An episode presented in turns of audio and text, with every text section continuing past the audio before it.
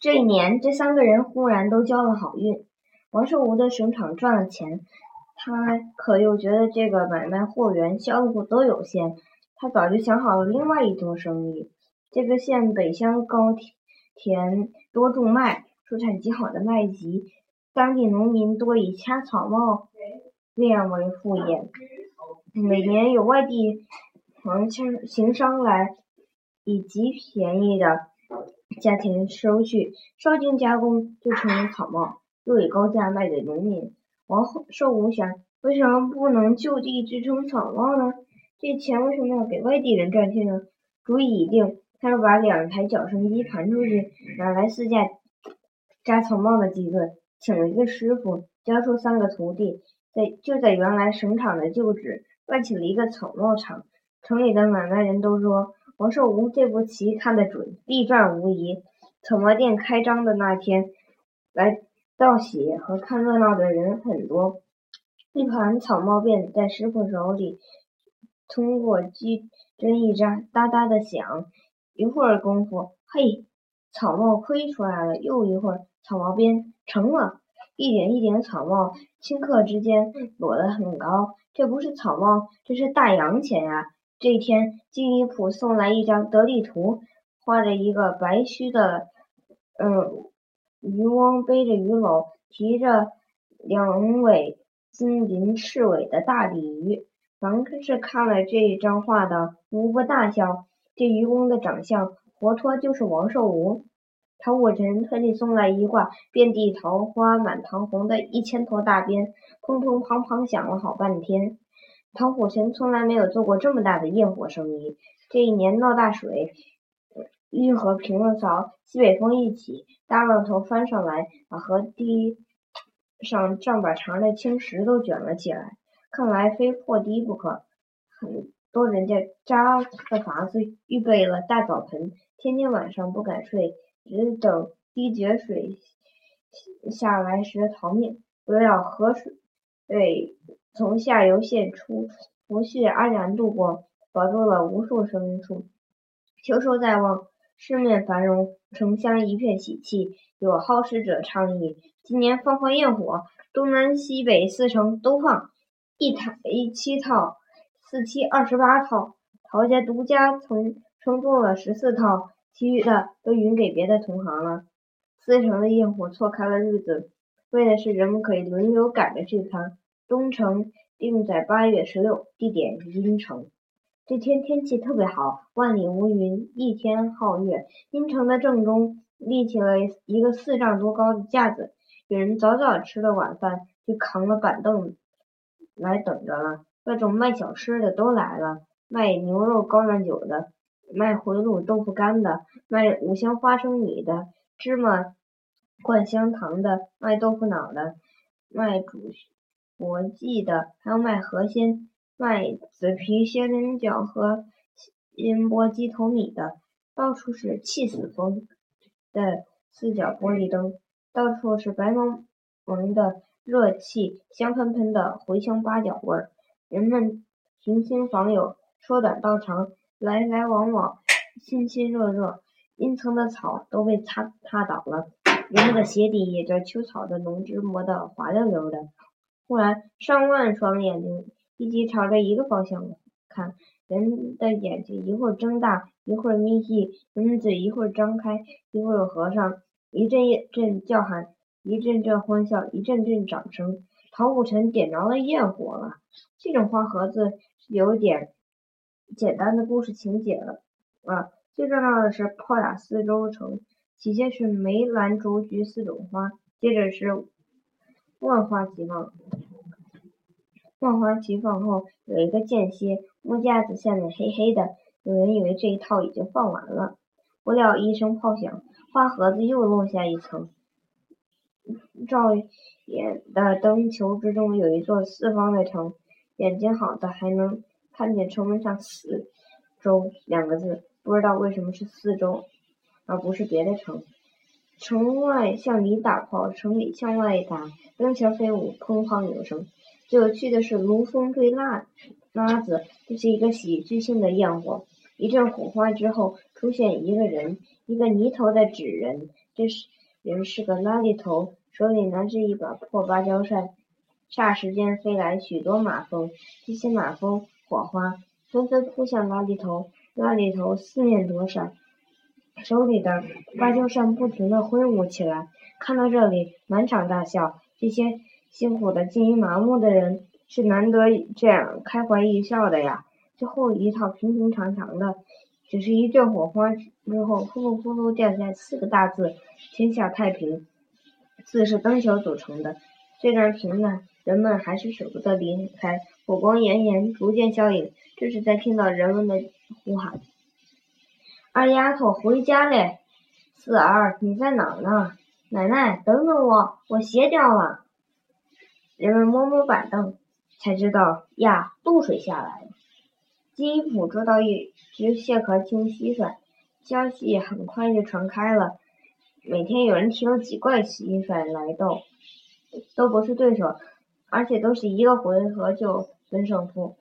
这只蟹壳青的打法很特别，他轻易不开牙，只是不动声色，稳稳地站着，突然扑上去，一口就咬破对方的肚子。据说蟋蟀的打法各有各的风格，这种。咬破肚子的打法是最厉害的，它吱吱的叫起来，上下摆动它的触触触须，就像戏台上的武生耍铃子。负伤的败将怎么下探子也再不敢回头。于是有人怂恿他到新化去。新化养蟋蟀之风很盛，每年秋天有一个斗蟋蟀的集会。金鱼府被说的心动了。王胜武、陶虎成给他凑了一笔路费和读本，他就带了几罐蟋蟀搭船走了。斗蟋蟀和摔跤、击拳一样，要约约运动员的体重、分量相等才能入盘开斗。如分量低于对方而自愿下场者停电。没想到这只蟋蟀给他赢了四十块钱，四十块钱相当于一个小学教员两个月的薪水。金一福很高兴，在如意楼订了几个菜，约王寿武、陶虎臣来喝酒。这只身经百战的蟋蟀后来在冬至那天寿终了。金一福特地打了一个小小的银棺材，送到阴城埋了。没喝几杯，金一府的孩子拿了一张名片，说是家里来了客。金金一府接过名片，一看。季陶民，他怎么会来找我呢？季陶民是一线引人为骄傲的大人物，他是个名闻全国的大画家，同时又是大收藏家、大财主，家里有好田好地。宋元名妓，他在上海的一个艺术专科大学当教授，平常难得回家。你回去看看，我少陪一会儿。季陶明与金一甫都是画画的，可是气色不一样。此人面色红润，双眼有光，浓黑的长髯，声音很洪亮，衣着很随便，但是质料很讲究。我冒进宝府，唐突的。哪里哪里，只是我这寒舍实在太小了，小而雅，比大而无当好。寒暄之后，季陶明说明来意，听说。金金离府有几块好田黄，特地来看看。金府捧了出来，他托在手里，一块一块都仔细看看。好，好，好。陶明平生所见田黄多矣，向向问的少。他估了估价，说按时下行情值二百洋，有文森桥那边款的那一块就值一百。他很直率的问。金一福肯不肯割爱？金一福也很直率回答：“不要山穷水尽，不能舍此性命。”好，这像个弄笔墨的人说的话。既然如此，唐明绝不夺人之爱。不过，如果有有一天想出手，得先敬我。那可以，一言为定，一言为定。买卖不成，季陶明倒也没有不高兴，他又提出想看看金一福家藏的画稿。金一祖父的父亲的，金一本人的，他也想看看。看得很入神，拍着画案说：“令祖、令尊都被埋没了，无相顾多才俊之士，而皆困居于蓬匾之中，声名不出里巷，悲哉，悲哉！”他看金衣府的话说：“衣府兄，我有几句话，请您指教。您的话家学渊源，但是有功理而少境界，要变。山水暂时不要画。”你见过多少真山真水？人物不要跟改一乡废小楼后面跑。你我耕犹为田俗，要越过唐伯虎，直追两宋南唐。我奉赠你两个字：古艳。比如这张杨妃出浴，披纱用洋红就俗，用朱红再加一点紫。把颜色搞得重重的，脸上也不要这样干净，给他贴几个花子。你就打算这样在家乡里困着呢，还是想出去闯闯呢？出去走走，结识一些大家，见见世面。到上海，那里人才多。他建议金溥选出百十件画，到上海去开一个展览会。他认识朵云是，可以借他们的地方。他可以写几封信给上海名流，请他们为金一溥吹嘘吹嘘。他后来还嘱咐金一溥，卖了画，有了一点钱，要做两件事：读万卷书，行万里路。最后说：“我今天很高兴，看了令祖、令尊的画稿，偷到不少东西。我把它画一画，就是杰作。”哈哈哈！这位大画家就这样疯疯癫癫。哈哈大笑着，提着他的杠竹杖，一阵风似的走了。金英富一边卷着画，一边想：季唐林事见得多，他对自己的指点很有道理，很令人佩佩服。但是上到上海开展览会，结识名流，哎，有钱的名士的话怎么能当真呢？他笑了，没想到三天之后，季唐林真的。派人送来七八封卓斯兰玉版宣的八行书。金府的画展不算轰动，但是卖出去几十张画。那张在鸡汤林收一下重画的杨飞出狱，一再有人重订。报上发了消息，一家画刊还选了两幅画。这些都是他没有想到的。杨寿文和陶火臣在家乡看到报，替他高。兴姨父出了名了，卖了画，姨父真的按季唐明的建议行万里路去了，一去三年，很少来信。这三年啊，王寿无的草帽厂生意很好，草帽没什么讲究，买的人就是一图个结实，二图个便宜。他家出的草帽就是地产销，省了来回运费，自然比外地来的便宜的多。牌子闯出去了，买卖就好做。全城并无第二家。那四台哒哒作响的机子，把带着钱想买草帽的客人老远的就吸过来了。不想遇见一个王波涛。这王伯涛是个开陆沉行的，这地方把呃米卖豆卖杂粮的叫做陆沉行。人们提起陆沉行，都暗暗摇头。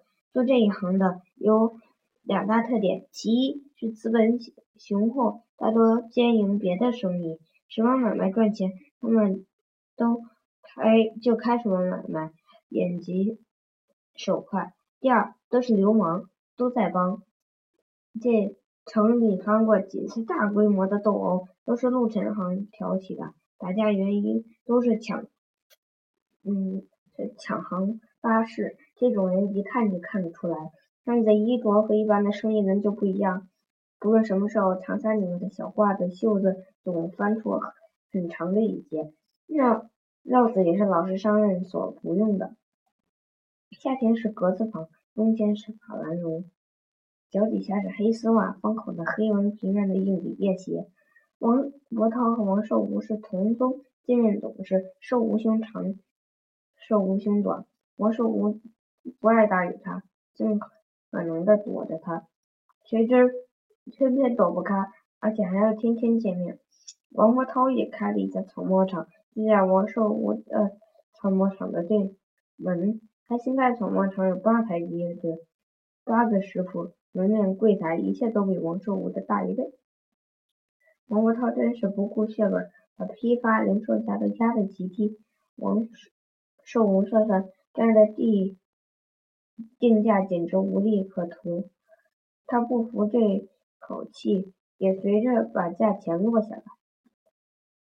嗯，王伯涛坐在对面柜台里，还是满脸带笑，寿无胸长，寿无休坐。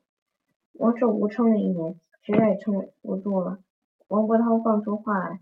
寿无要是愿意把这四台机子让给我，他多少钱买的，我多少钱要。四台机子连同现库存的现货、电子，全都倒给王伯涛。王寿无气得生了一场重病，一病一年多，卖机子的钱，连同小龙线店的底本，全变成了药渣子，倒在门外的街上了。好不容易能起来坐一个坐，出门走几步了。可是人瘦着一张像一张纸，一一阵风吹过就能倒下。陶虎臣呢？头一年因为四乡闹土匪，连城里都出了几起抢案。县政府和当地驻军联名出了一张布告：东防期间禁止燃放鞭炮。炮弹店平时生意有限，全指着年下下被东防可把陶虎臣防苦了。且熬着，等明年吧。明年蒋介石搞他娘个新生活，根本取缔了鞭炮，城里几家炮仗店通通关了张。陶虎臣别无产业，只好做一点黄烟子和文烟过日子。黄烟子也像是个炮仗，只是里面装的不是火药，而是雄黄，外皮也是黄的。点了捻子不响，人从屁股上冒出一股黄烟，能冒半天。这种东西，端午节人家买来点了，扔在床脚柜底，熏五毒。孩子们把黄烟屁股底下板壁上写虎字。文烟是一个在皮纸的空套里装上锯末，加一点芒硝和鳝鱼骨头，盘成一盘，像一条蛇。这东西点起来味道很呛，人和胃蚊子都受不了。这两种东西本来是炮仗店附带做做的，靠它赚钱吃饭，养家糊口的，怎么行呢？一年有几个端午节，蚊子也不是四季都有啊。第三年，陶家炮仗店的破榻门下了一把牛鼻子铁锁，再也打不开了。陶家的锅也揭不开了。起先是河州和西州，后来连稀粥的也喝不成了。陶虎臣全家已经饿了一天半了，有那么一个缺德的人敲开了陶家的门。这人姓宋，人称宋保长，他是什么事儿都干得出来，什么钱也敢拿的。他来做农了，二十块钱。陶虎臣把女儿嫁给一个驻军的连长，这连长第二天就要开拔，这倒是什么也不挑，只要是一个黄花闺女。陶虎臣跳着脚大叫。不要说的那么好听，这不是嫁，这是卖。你们到大街去打锣喊叫，我陶虎臣卖女儿，你们喊去，我不害臊。陶虎臣，你是个什么东西？陶虎臣，我操你八辈子祖奶奶！你就这样没有能耐啊？女儿的妈和弟弟都哭，女儿倒不哭，本来劝爹：爹，爹，你别这样，我愿意，真的，爹，我真的愿意。他朝。上给爹妈磕了个头，又趴在弟弟耳边说了一句话。这一句话是：饿的时候忍着，别哭。弟弟直点头。女儿走到爹床前，说一声：“爹，我走了，您保重。”嗯，陶虎臣对脸对着墙躺躺着，连头都没有回，他的眼泪哗哗的往下淌。两个半月过去了，陶杰一直就花着。二十块钱，二十块钱剩的不多了。女儿回来了，妈脱下女儿的衣服一看，什么都明白了。这连长天天打她。女儿跟妈妈偷偷的说：“妈，我过上了他的脏病。”嗯，岁末天寒，从云酿雪，陶虎臣无路可走，他到阴城去上吊。他没有死成，他刚把腰带拴在一棵树上，把头伸进去，一个人拦腰把他抱住，一刀砍断了腰带。这人住在财神庙的那个寡子。金府回来了，他一到家，听说陶虎臣的事，连脸都没洗，拔脚就往陶家去。陶这陶虎臣躺在一顶破龙席上，用着一条破棉絮。金府掏出五块钱来说：“虎臣，我才回来，带的钱不多，你等我一天。”跟脚他又奔王寿吴家，寿吴也是家徒四壁了，他正对着空屋发呆。金府也掏出五块钱，说：“寿吴，你等我一天。”第三天，金府约王寿吴、陶虎臣到如意楼喝酒，他从内衣口袋里掏出两封洋钱，外面裹着红纸，一看就知道一封是一百。他在两位老友面前各换了一封，先用着。这钱，金府笑了笑。那两个呃都明白了，一共把三块田黄给季唐云送去了。金府端起酒杯说：“咱们今天醉一次。”那两个同意。好，醉一次。这一天是腊月三十，这样的时候是不会有人上酒馆喝酒的。如意楼空荡荡的，就只有这三个人。外面正下着大雪。